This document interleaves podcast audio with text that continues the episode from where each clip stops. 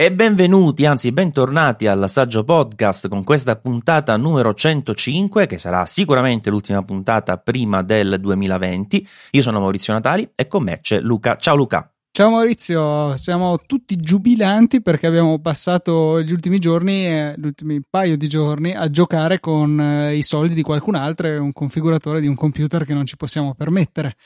E stiamo parlando del Mac Pro che dal 10, mi pare, di dicembre è stato reso disponibile al preordine sul sito Apple. Ovviamente la maggior parte delle cose si sapevano, ma comunque sono uscite anche delle novità interessanti, sia perché alcune persone lo hanno avuto, fortunati loro, da poter testare, tra l'altro con 2 monitor Pro Display XDR, non 1, 2, e quindi già si è capito qualcosa in più anche proprio della fisicità del prodotto, al di fuori di quello che si era visto durante la WWDC, ma poi ci sono anche un paio di novità interessanti di cui parleremo a breve.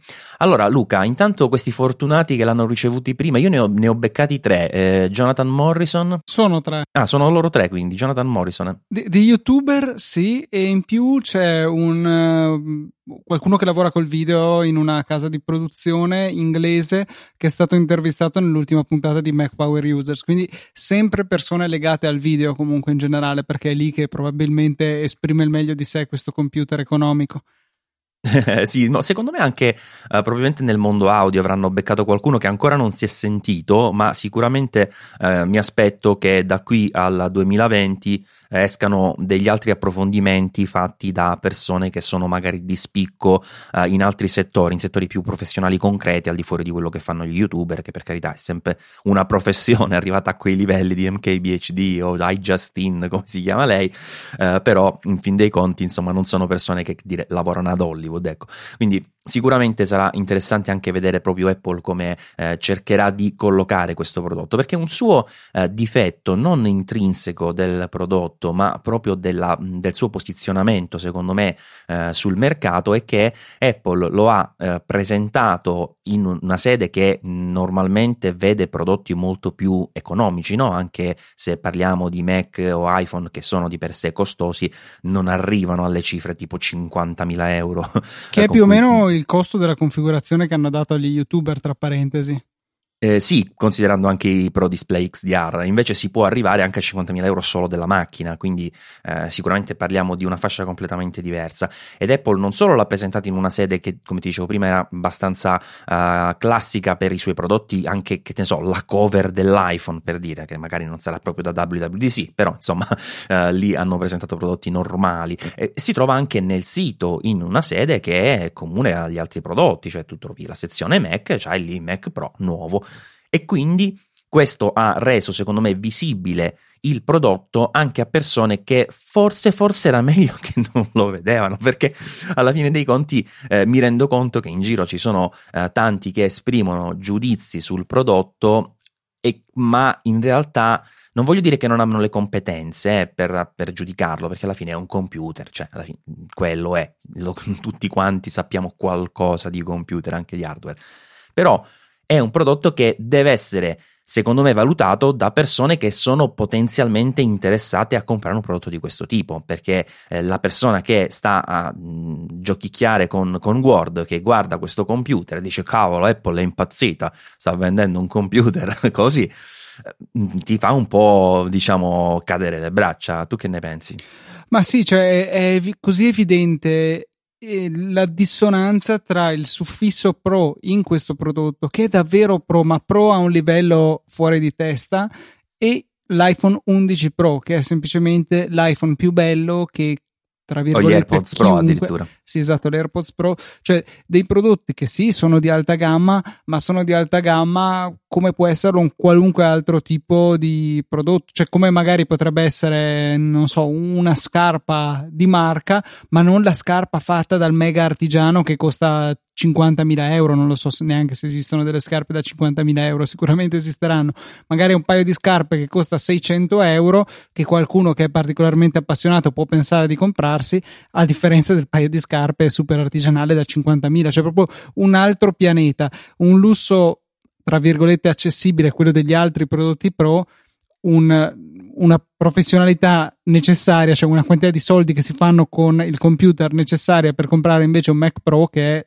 un altro pianeta assolutamente. Quindi certo che la persona normale non è nemmeno favorita a cercare di capire questa grossa differenza tra i due prodotti che sono identificati nello stesso modo, Pro, ma due Pro che non hanno assolutamente lo stesso significato. Sì, tra l'altro mi viene in mente che quando ho aperto la prima azienda con 50 milioni di lire, non 50.000 euro, io ho comprato tutto quello che c'era in azienda, ed erano due workstation, un server, un iMac, un G3 al tempo, e tutto l'arredamento.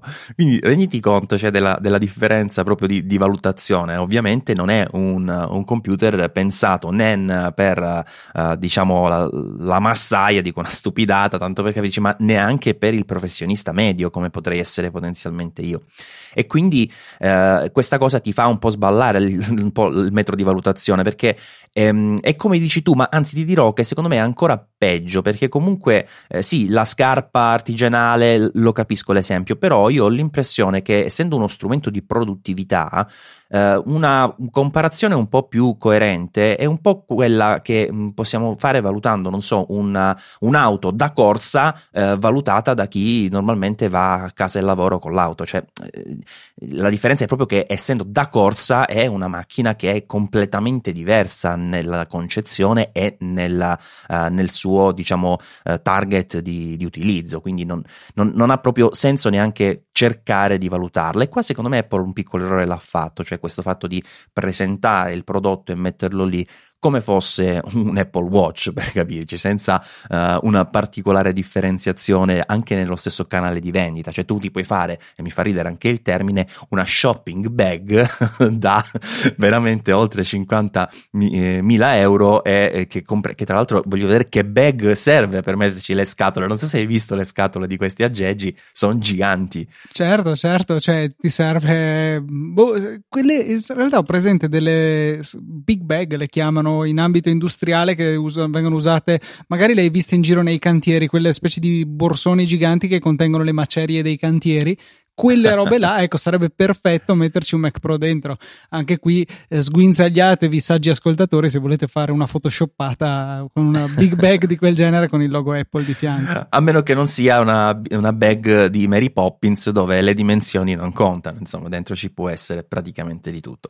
Comunque Mac Pro non è l'unica novità che è uscita fuori nel periodo in cui non ci sentiamo, o meglio non ci sentite, perché è arrivato il MacBook Pro da 16 pollici, computer che mi pare avessimo controllato un po' con Luca, non rientrava negli argomenti della nostra precedente puntata, che in effetti, come nostro solito e nostro malgrado, è piuttosto arretrata nel tempo, cioè un mese fa.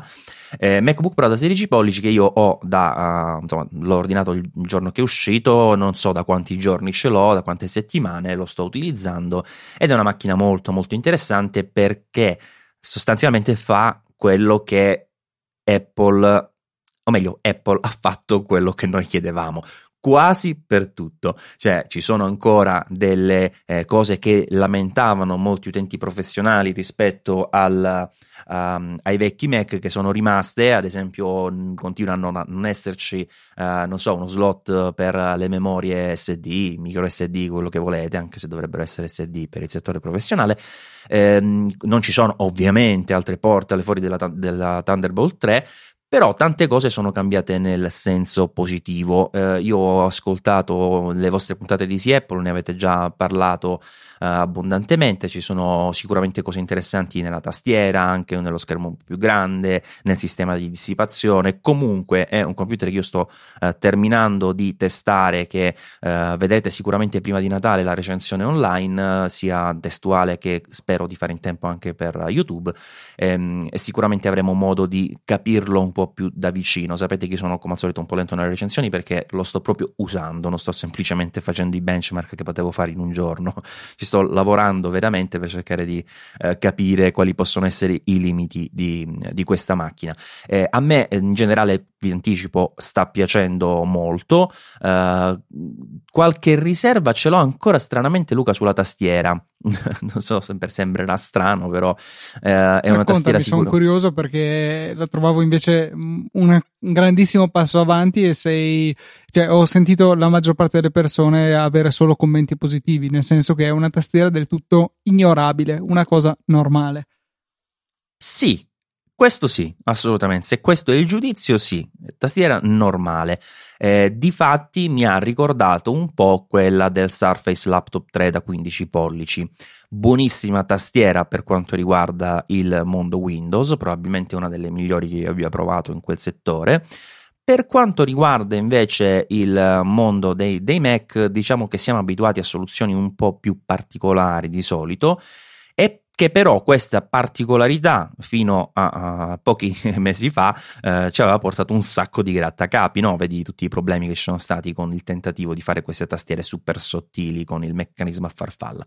Questo ritorno sul meccanismo a forbice, comunque rivisto per carità, anche il fatto che adesso i tasti siano singoli, i keycap si possono sostituire, insomma comunque hanno fatto dei miglioramenti in tante piccole cose. Però è una tastiera che nell'utilizzo e nella scrittura veloce è un pelino incerta. Non so se perché i tasti hanno una superficie un poco più piccola di quelli precedenti, ma poco, però comunque sotto le dita un po' si sente, o per il fatto che non scendono giù perfettamente dritti come facevano quelli precedenti, che da questo punto di vista, soprattutto nell'ultima generazione, io li avevo trovati comunque un po' migliori e che comunque giudicavo negativi non per l'esperienza di scrittura fine a se stessa, ma anche per il fatto che tu compravi un computer con una tastiera che sapevi già avere praticamente un timer, no? Tipo bomba d'orologeria, può morire in qualsiasi momento da quando la compri, e quindi non era assolutamente piacevole, non potevi giudicarla positivamente anche se magari ci scrivevi abbastanza bene. Questa parte con dei punti a favore, sicuramente tanti, per l'utilizzo è una tastiera più tradizionale, sì, come hai detto giustamente tu, era la definizione probabilmente perfetta. Ignorabile, quindi. A me, diciamo che la cosa che più mi fa gola, al di là della banalità del tornare affidabile, più ancora che il tasto ESC fisico, a me la cosa che più intriga è il ritorno alle freccette classiche, a T invertita, e che non hanno più i tasti sinistra e destra alti come la somma di su e giù. Quello veramente non l'ho mai digerito in 3 anni che posseggo il mio 15 pollici del 2016. Proprio non mi è mai piaciuta, l'ho sempre trovata scomoda, e anche esteticamente molti dicevano ma così è più bella. Ma non sono d'accordo, quel po' di metallo a me non dispiaceva affatto. Adesso la tastiera è tutto un mare unico, incomprensibile. Il ritorno invece al vecchio layout mi fa molto piacere, e sarà anche che non mi ero mai del tutto abituato a quel tipo di tastiera, perché come ho sempre detto il 95% del tempo il mio MacBook sta chiuso sotto la scrivania collegato all'LG5K e utilizzando la tastiera Apple, quella con le pile ancora, quella vecchia, che ha chiaramente il vecchio layout, i vecchi tasti, una tastiera del tutto ignorabile alla quale mi sono però ben abituato al layout e riesco a utilizzare con profitto senza sbagliare tanto a scrivere. Tu pensa che io sono così tanto d'accordo con questa cosa che ho iniziato a considerare nuovamente e poi ad utilizzare costantemente tastiere di terze parti quando Apple ha modificato la tastiera in questo modo, che è una cosa assurda. Cioè il motivo, quella io sono proprio, ci metterei quasi la mano sul fuoco che è una stupidata alla Live, perché è una cosa che tu fai per estetica, dici sì, il tasto a sinistra lo mettiamo e lo facciamo grande quanto sopra e sotto insieme, perché così, come dici tu, non si vedono parti della superficie della tastiera, che poi è metallo, cioè è bello, non è una cosa, ma oltre a essere bello, ma è anche sensato, perché comunque ti fa vedere anche un oggetto, un insieme di tasti che ha una sua vita, no? È comunque qualcosa che vedere, comunque notare, insomma, sulla tastiera ha comunque senso anche visivamente, ma ne ha ancora di più dal punto di vista fisico. Cioè, sai quante volte io non mi sono mai abituato, e infatti ti dico, ho smesso di usare tastiere integrate per i computer fissi da quel momento. Certo, ne portatili non le posso staccare e quindi un po' mi sono rassegnato, ma sbaglio ancora oggi sui portatili che hanno le tastiere tutte con le frecce tutte in quel modo, e quindi sono d'accordissimo, questo ritorno proprio fantastico. Se dovessi però dirti tra le due cose quale ho preferito, io invece sono a favore del tasto ESC fisico, che è un ritorno per me essenziale, perché proprio la postura che ho io con le mani anche in posizione di riposo sulla tastiera tende spessissimo a mettere le dita su ESC, anche sfiorandolo. In più mi serve premerlo diverse volte durante il giorno per lavoro, e quando lo premi ed è un pezzo di vetro praticamente che non ti dà nessun feedback, ovviamente non riesci ad avere la stessa velocità, precisione e sicurezza. Quindi anche un'altra cosa fondamentale. Sul discorso touch bar, per quanto mi riguarda, io continuo a ritenerla una grandissima inutilità. È bella e su quello non ci piove, però trovatemi un'utilità reale a quel prodotto, perché io onestamente non l'ho trovata. O meglio, sì, personalizzazioni, ti sbatti un po', fai le cosine, ti ci puoi divertire e via dicendo, però alla fine è più fatica che altro, nel senso, tanto se non ti fai il tasto ti fai una combinazione alla tastiera e puoi fare quello che vuoi lo stesso con i vari programmi di personalizzazione, quindi non mi dà niente di più e mi dà solo delle robe in meno, perché anche per esempio cambiare il volume, queste cose qua, diventa sempre un pochino più macchinoso, devi guardare, abbassare lo sguardo, se ti lasci solo un tasto devi usare lo slider e vedi come funziona, che comunque è carino, per carità, carino, però non è nulla di effettivamente utile per quanto mi riguarda. E quindi ben vengano questi ritorni, così come ben venga anche l'ingegnerizzazione di un sistema di dissipazione molto più efficace.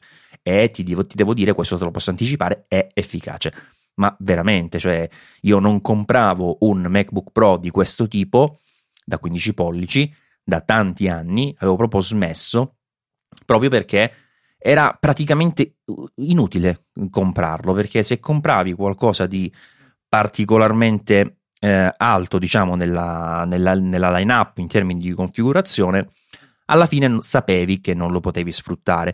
Ed è, a parte una questione di fastidio, è proprio un fatto, secondo me, sbagliato in termini di proposta di valore. Ed era sbagliato tantissimo anche il fatto che a chi è interessato alla scheda grafica come me, in passato doveva comprare per avere una scheda grafica normale, non una scheda grafica all'ultimo grido, una scheda grafica normale per l'età, in cui veniva proposto il prodotto, comprare prima di tutto il modello top e quindi avere anche altre cose che magari non ti servivano e spendere di più. E poi non è che era inclusa nel modello top, dovevi pure pagare in più per avere, mi pare, 350 euro per avere la Vega 20, sì. Quindi tu praticamente arrivavi per arrivare al tuo computer decente dovevi spendere magari 4.500 euro, che era una cosa assurda. Invece oggi si parte da configurazioni molto molto più appetibili, ma davvero tanto, già la scheda grafica base va praticamente meglio della Vega 20 in tantissimi ambiti, mentre poi si può passare a una scheda successiva, alla 5005, direttamente sul modello base. E questa è una grandissima cosa per chi è interessato a comprare un MacBook, perché cambia proprio la prospettiva, tu puoi fare il MacBook che ti interessa, non costerà sempre poco, ma sai che almeno comprerai un prodotto di alte prestazioni e prestazioni soprattutto effettive, nell'atto pratico, anche per via del buon sistema di dissipazione. Ti dico, Maurizio, la cosa che mi colpisce è che mentre con il precedente salto generazionale, complice anche il fatto che io avevo accesso a uno sconto che mi ha consentito di risparmiare un po' sul MacBook Pro 15 del 2016 che ho comprato qualche tempo fa, il costo della macchina era di fatto più che raddoppiato rispetto a quello che avevo nel 2010 quando avevo preso il mio 15 pollici base. Con il passaggio alla nuova generazione veramente avevo avuto un aggravio notevolissimo del costo.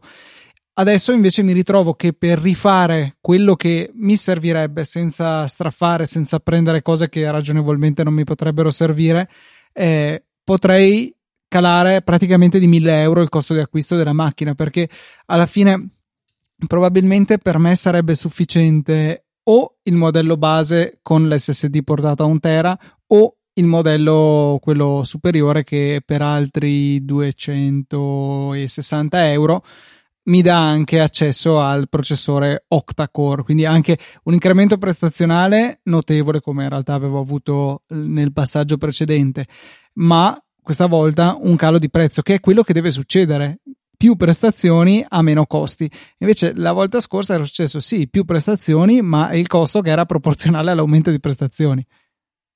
E non c'è confronto, veramente non c'è confronto. Io per esempio ho preso questo modello di cui hai parlato tu, il modello top di quelli preconfigurati da 3.299 euro, e ok, è una cifra alta, però sono disposto a spenderla sapendo di comprare un computer che comunque, a parte essere Apple, a parte avere macOS, eccetera eccetera, è un computer che anche sulla carta ha delle buone specifiche, assolutamente, se tu lo confronti con un computer ovviamente di pari qualità, non l'HP da banco, ti dico, computer di alta fascia, insomma, alla fine non ci sono computer che hanno esattamente le stesse specifiche, ma anche se ci fossero i prezzi sarebbero sostanzialmente questi.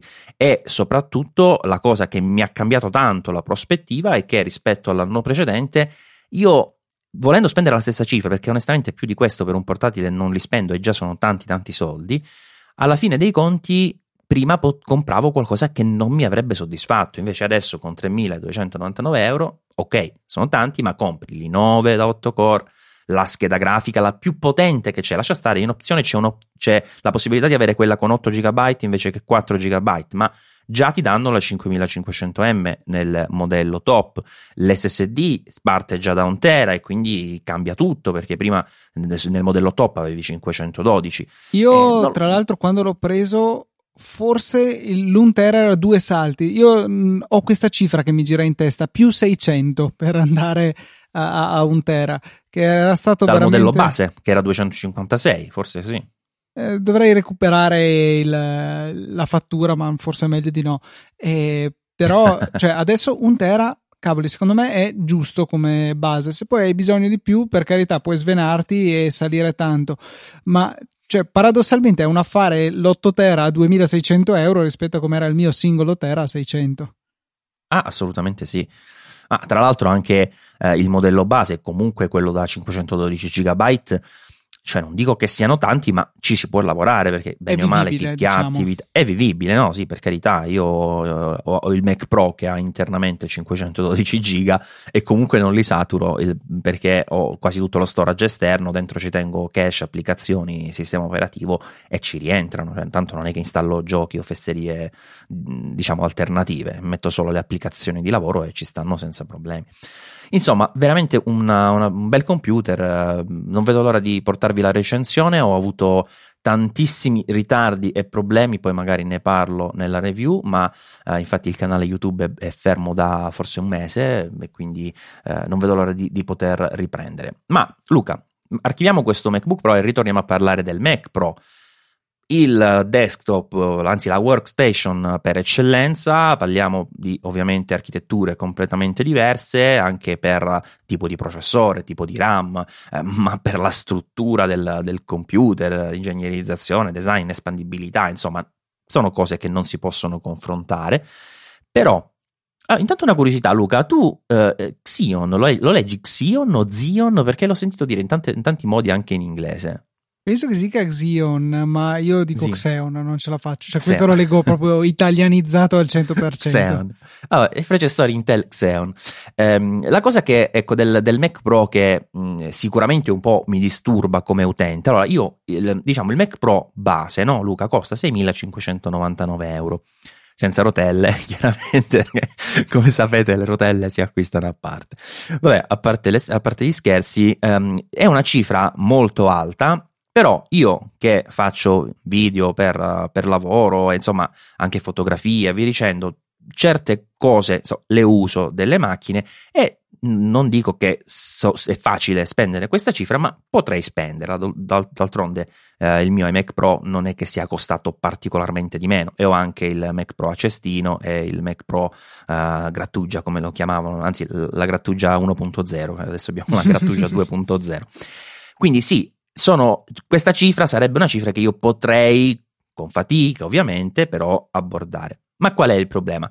Che sarebbe una spesa stupida, perché sarebbe come investire tutti i soldi che si possiedono per acquistare una Ferrari e poi non aver più i soldi per metterci la benzina, perché ovviamente questa non è una macchina concepita per essere acquistata nella versione base. Cioè io la versione base questa la considero come praticamente gli sportelli, cioè, non è la macchina, sono gli sportelli, proprio la struttura base della macchina.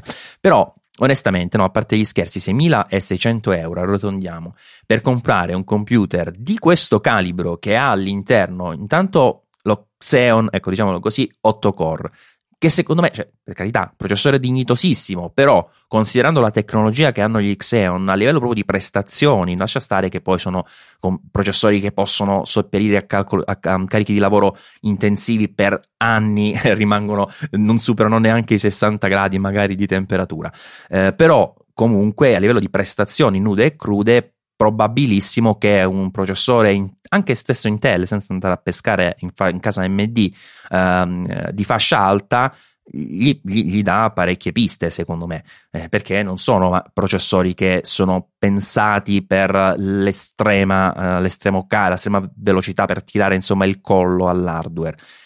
Quindi io già quello non lo considererei, cioè se lo dovessi comprare, onestamente comprarlo con l'8 core mi sembrerebbe, sai, per dire sì, l'ho comprato, però ci sono arrivato, me lo tengo lì, però mi sembrerebbe un po' uno spreco. Quindi secondo me, non so come la vedi tu, ma io dico proprio il minimo per avere un senso dovrebbe essere il 12 core. Che ne dici? Sì, direi di sì. Cioè, più che altro, se spendi sta cifra qua, a sto punto devi investire cosa immagino siano 1.000 euro, perché la cosa più economica è l'Apple Care che si può comprare su questo computer, 1.200 euro per fare il salto di qualità.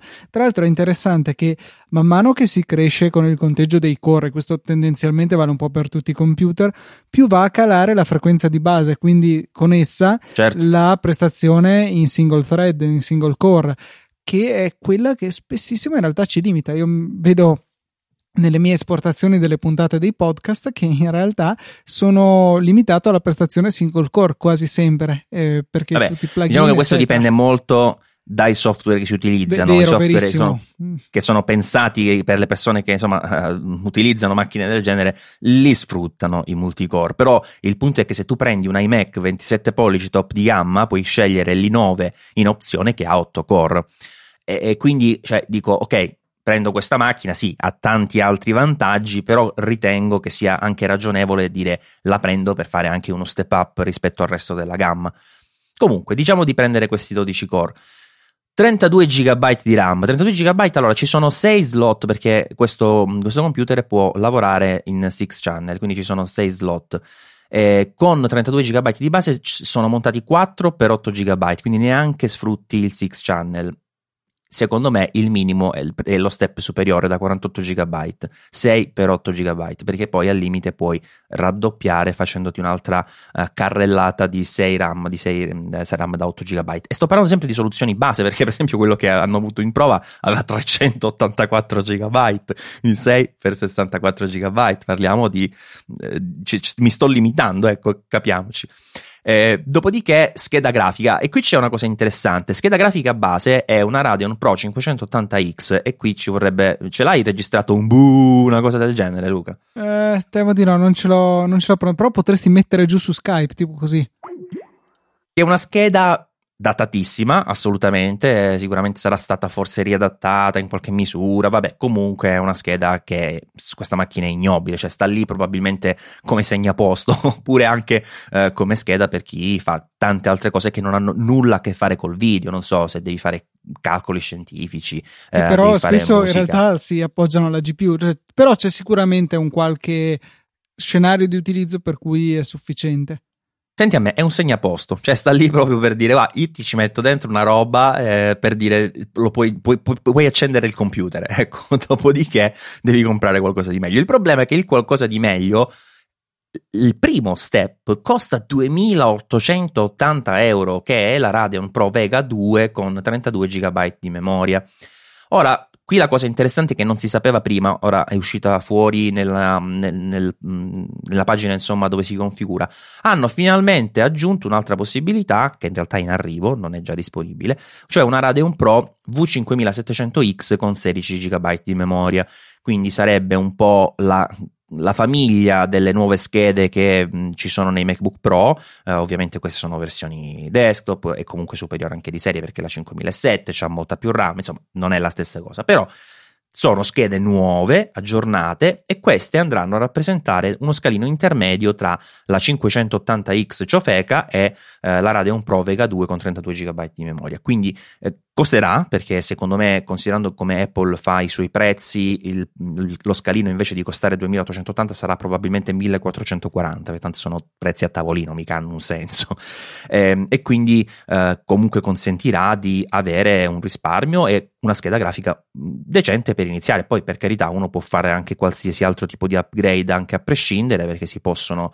montare schede PCI, però il modulo MPX è molto interessante, anche perché il modulo MPX sono questi moduli che ha realizzato Apple, che hanno una doppia lunghezza, cioè non doppia, sono più lunghi, hanno all'interno cose in più, diciamo, che servono sia per gestire i monitor 6K e anche delle porte Thunderbolt 3, che sono utili perché sul computer ce ne stanno pure poche, mi pare di aver visto che sono 2 o 6 forse, non mi ricordo, comunque non sono tante sul Mac Pro di suo. E poi arrivi al disco, 256 GB, Luca, cioè mi state scherzando? Che cosa devo metterci in 256 GB? Vabbè, assolutamente che niente. Cioè, cosa sarebbe una configurazione interessante? 256 GB di SSD e 1,5 TB di RAM. Bellissimo, sarebbe fantastico, cioè veramente. No, è come la scheda grafica, è un segnaposto, cioè sta lì per dire sono riuscito a tenere il prezzo basso soltanto mettendoti queste cose che non servono a nessuno. Quindi upgrade a 1 terabyte, ma che è poco, ed è necessario €480. Mi fermo qui, perché poi ci sono la scheda Afterburner, che è comunque abbastanza specifica, facciamo finta che non ci interessa, facciamo finta che non ci interessino le ruote, perché sarebbero €480, e facciamo finta che non ci interessi il Magic Trackpad, ci teniamo solo il Magic Mouse. Tra l'altro hanno fatto delle nuove versioni di tutti gli accrocchi, mouse, tastiera e trackpad, che sono, da quello che ho capito, Luca, praticamente hanno preso i pezzi dei due precedenti e l'hanno mischiati, cioè il sopra di quello scuro e il sotto di quello chiaro. Mi sembra di aver capito che sono più o meno così. È vero, sono diversi. Comunque, già fatta tutta questa configurazione, questa macchina, che ripeto secondo me non è, cioè, potente per carità, ma non è ovviamente né il top né quella ideale per lavorare ad esempio con la grafica, ma è il minimo secondo me sensato, costerebbe €11.519. E ecco, questo ti dimostra quello che ti dicevo all'inizio, cioè io da professionista medio che sì, con fatica posso spendere 6 ma anche €7.000 per un computer che comunque mi dà tanto nel corso della sua vita, comunque comprerei un computer, parlando del Mac Pro, con una configurazione ridicola. La minima che si potrebbe comprare è questa, ma si arriva a cifre dove effettivamente non puoi essere un professionista medio e sobbarcartole. Sicuramente ci saranno anche soluzioni comunque in leasing, no Luca? Tanti penso li prenderanno così. Ma penso di sì, anche perché almeno dilazioni un po' una spesa che è allucinante. Ma Maurizio, parliamo delle cose veramente importanti. Le ruote, le prenderesti? Le ruote. Ma sei pazzo? No, assolutamente. Sono così carine. Poi, cioè, sono praticamente regalate. È un peccato perché in euro non rende, perché vengono €480, ma in dollari sono 400, $100 a ruota. Ottimo. Mi sembra un giusto prezzo. Allora, sicuramente ci sarà anche lì qualcosa di figo, perché, per dirti, lo stand, tanto criticato e via dicendo, è criticabile, voglio dire, per carità. Però se tu hai visto un po' gli unboxing in questi giorni, ok, non è una cosa che tu pensi, mai potresti pensare a livello proprio consumer, stand da €1.000 per tenere su uno schermo, quando sei abituato magari su Amazon a vederne venduti a €50. Allora dici no, aspetta, c'è qualcosa che non funziona, Apple è impazzita. Allora, sicuramente sì, cioè è impazzita perché hanno deciso di investire risorse per sviluppare e portare sul mercato un oggetto che effettivamente è sovrapprezzato rispetto a quello che è tradizionalmente uno stand. Però poi tu lo vedi un attimo e non l'abbiamo ancora visto dal vivo, ma abbiamo visto un po' gli unboxing, visto da vicino, e ti rendi conto che comunque non è una stupidata, non è un pezzo di ferro così tagliato con le forbicine, cioè è un oggetto molto molto avanzato. Già il fatto di come si cioè praticamente si attacca da solo, ti devi avvicinare con il monitor e lui se lo chiama in maniera precisa, sia da una certa distanza, e lo allinea e lo attacca e non devi fare niente, hai finito, cioè pum. Quello, cioè, è un po' magico, è dai. Una sciccheria incredibile. Io resto dell'idea che però dovevano offrirlo di default con il monitor, cioè non fare neanche la poverata di offrirlo, cioè di poter comprare uno schermo che non ha né lo stand, ma non ha nemmeno il supporto VESA disponibile, cioè lo schermo devi affittarti un bambino che te lo regga, cioè questa è la configurazione, o lo appoggi al muro. Però io ti posso fare una domanda provocatoria, scusa Luca. Sì. Tu quanti display reference hai avuto la necessità di acquistare nella tua vita? Bah, di solito almeno 2-3 all'anno capita, insomma, tanto display poco. Reference, cioè quelli per che hanno si utilizzano per facendo della sottile ironia, Maurizio. No, mai, ovviamente. Okay. Scusa, non l'avevo colta, però è un altro, cioè, capisco che è un altro mondo, però Apple viene sempre guardata con un altro sguardo, cioè comunque. Ma perché l'errore è quello che ti ho detto io, Luca, secondo me. Il fatto è che questo prodotto è in una posizione in cui noi che potenzialmente non siamo abilitati e neanche abbiamo necessità di acquistarlo, lo vediamo, ed è sbagliato, perché per esempio quando Apple ha presentato questo prodotto e ha presentato il Pro Display XDR, ci ha mostrato dei prodotti comparabili, diciamo, per alcune cose che nessuno di noi normali utenti aveva mai sentito, perché sono prodotti per il cinema che non trovi su Amazon e non trovi nel sito, in prima pagina sul sito, non so, di Sony, per dire quello che era più specifico, perché sono prodotti del settore professionale, hanno un circuito proprio di distribuzione a parte e non vengono pubblicizzati neanche sui siti, cioè ci devi proprio arrivare apposta in quella sezione. E quindi, capito, è lì l'inghippo, perché stiamo noi a valutare una cosa senza avere neanche l'idea del mercato di riferimento a cui a cui punta, insomma, o comunque non averla chiaramente, insomma. Vero, fatto sta che non capisco veramente chi lo potrebbe comprare senza avere o lo stand o il supporto VESA, cioè la configurazione in cui viene venduto è un bambino te lo regge, lo appoggi su dei libri, non so, no, vabbè, ma perché te lo vendono ed è sottinteso che tu ti scelga una delle due configurazioni. Ho capito, ma qual è il senso di non offrire due opzioni di configurazione? Cioè sarebbe come se ti vendessero un MacBook Pro senza la tastiera. Vabbè, perché il Mac Mini non lo vendono senza la tastiera, senza mouse, senza schermo. Sì, ma è un fisso, cioè, capisci quello che sto dicendo? Cioè, un computer che è un portatile non ha ragione di esistere senza le periferiche di input, senza lo schermo. Ecco, un MacBook Pro senza schermo, ma quello potrebbe essere un fisso. No, senza tastiera, con lo schermo ma senza tastiera. Cioè, quello è una configurazione che non ha senso. Mi dai la possibilità magari di scegliere tra due tipi di tastiere e nel caso del Apple Pro Display XDR è o col VESA o con lo stand, ma appunto mi fornisce un prodotto utilizzabile. Due prezzi diversi, d'accordo, dici, sì. Ma l'opzione senza nessuno dei due non serve a niente. Sì, cioè puoi fare un acquisto scemo, diciamo, sei in condizioni di fare una stupidata, però ecco, ribadisco che essendo il target di questo prodotto abbastanza avanzato, parliamo di uno schermo che di base costa 5.599 euro, senza la versione, diciamo, matte, chiamiamola, anche se è una cosa più complicata, con nanotextures dietro l'LCD, insomma un casino, però senza quello costa così, poi arriva a 6.599 con quello e poi aumenta. Però per esempio Luca, ecco, non so se tu l'hai fatta questa prova, ecco, mo per spezzare una lancia a favore di Apple, se mai ce ne fosse bisogno, nella pagina di acquisto del Pro Display XDR è vero che tu puoi dire no grazie sia al Pro Stand che all'adattatore VESA, però sono proprio in sequenza, cioè appena tu clicchi per dire voglio comprare un monitor, lui ti porta giù e ti mostra Pro Stand e ti dice lo vuoi? No grazie. E poi clicchi e ti dice ti passa al prossimo, all'adattatore VESA, lo vuoi? No grazie. Così Cioè comunque sono nella stessa pagina e nella stessa sequenza di acquisto, quindi non è che proprio, diciamo, ti consente di fare una stupidata in maniera facile, cioè devi proprio impegnarti per dire no, vabbè, no grazie, non voglio niente, e allora te lo dicono, con questo monti il display così, con questo monti il display colà, insomma.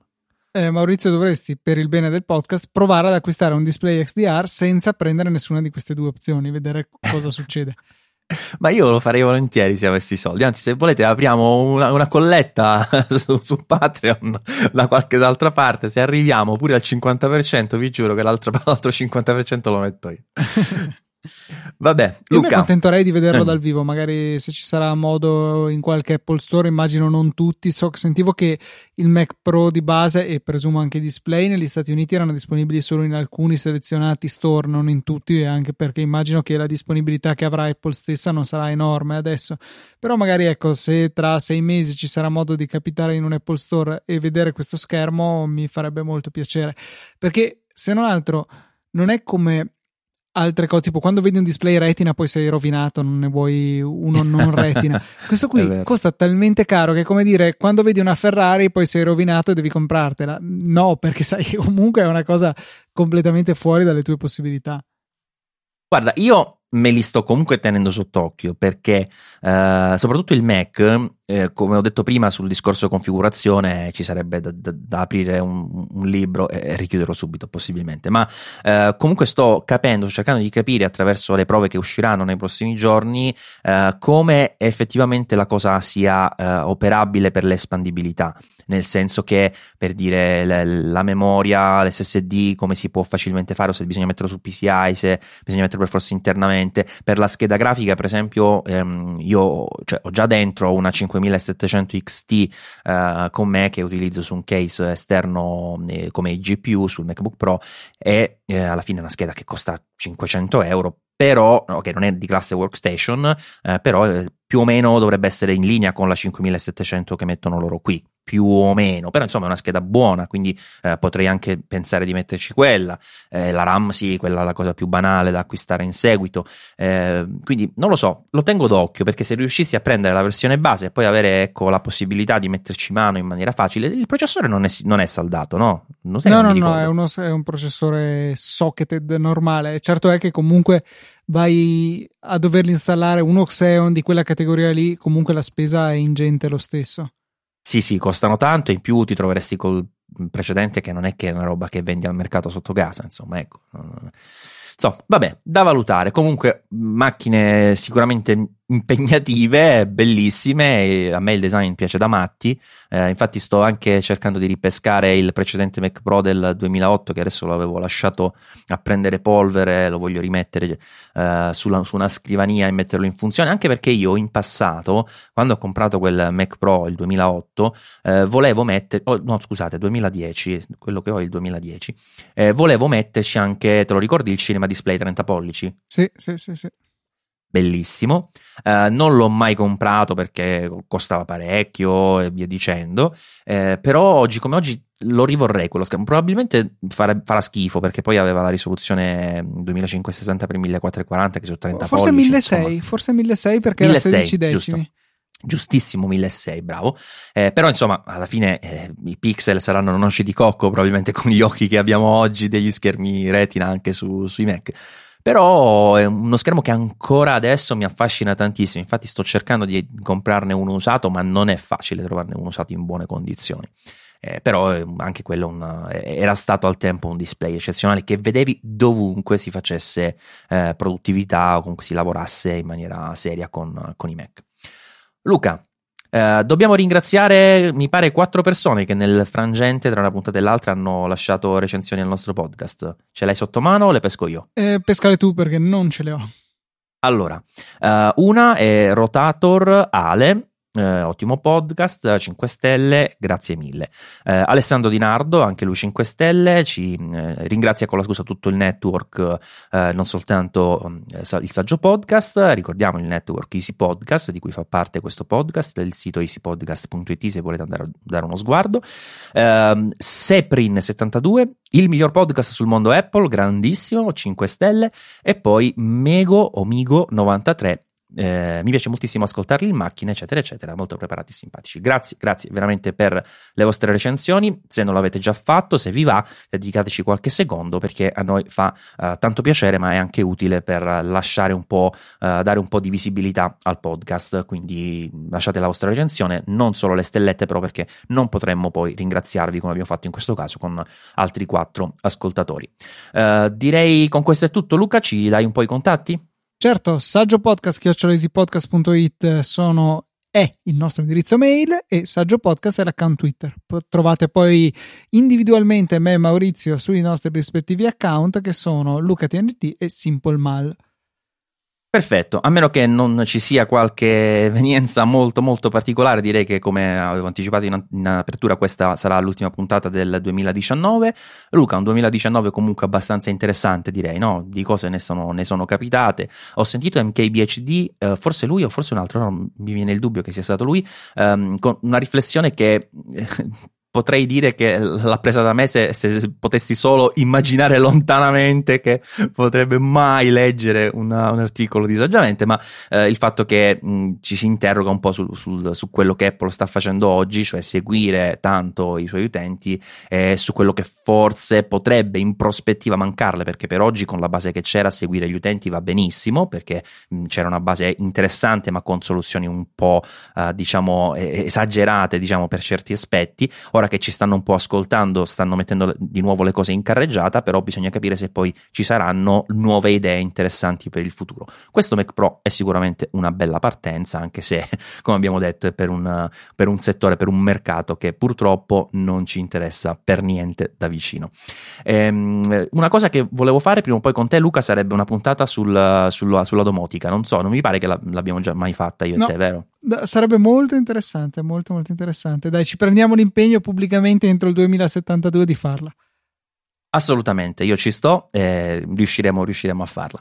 Va bene, quindi non ci resta che augurarvi buone feste, buon anno, eccetera eccetera. Io non sono un amante e non sono soprattutto in grado con i convenevoli. Luca, forse tu sei più bravo di me. Certo, buon tutto a tutti. Ottima chiusura. Alla prossima, ciao. Ciao ciao.